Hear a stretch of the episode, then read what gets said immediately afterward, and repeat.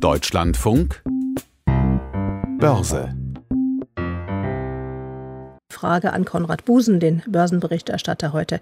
Was wird denn erwartet vom OPEC-Plus-Treffen? Mm, ja, also es wird schon äh, erwartet, dass die Fördermengen erhöht werden. Äh, da sind die Zahlen ein bisschen unklar. 500.000 mindestens mehr Barrel pro Tag sollten es schon sein. Jetzt im Laufe des Nachmittags äh, kommen da ein paar Agenturen auf den Markt mit Gerüchten, äh, nämlich dass es bis zu zwei Millionen Barrel pro Tag mehr werden könnten als jetzt. Also es wäre schon ein ganz happiges Plus, das man eigentlich dann auch direkt beim, beim, beim, beim Ölpreis wird merken müssen. Blicken wir auf den Aktienhandel, ähm, der ab heute ja ins zweite Halbjahr startet, aber das geschieht eher zurückhaltend. Ja, es war ja ein 13 Prozent plus für den DAX im ersten Halbjahr zusammengenommen und äh, da ist der erste Handelstag im neuen Halbjahr so ein bisschen zurückhaltender. Der DAX im Moment ein Viertelprozent im Plus bei rund 15.570 Punkten. Stahlwerte haben heute besonders zugelegt. Ja, die sind gestützt von der Hoffnung, dass eine sich erholende Inlandsnachfrage Preiserhöhungen zur Folge haben könnte bei den Stahlproduzenten. Und so sind denn auch Aktien von ThyssenKrupp und auch zum Beispiel von der Salzgitter AG heute gefragt gewesen.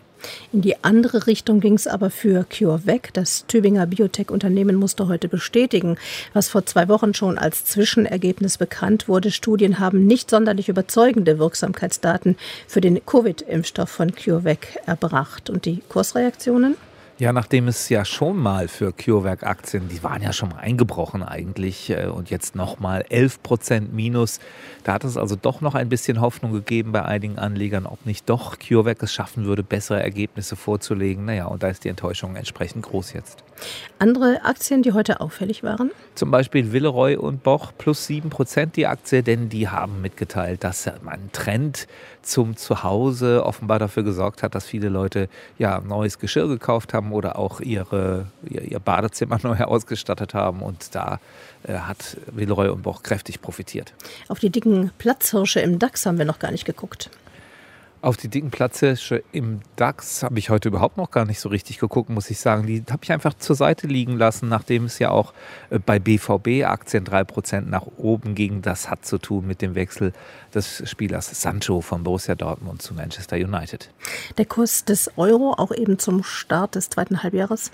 Bei einem Dollar 18,44 im Moment etwas höher als gestern um diese Tageszeit bei den Staatsanleihen. Minus 0,28 Prozent die Umlaufrendite und Gold. Da wird die Feinunze bei 1775,59 Dollar gehandelt.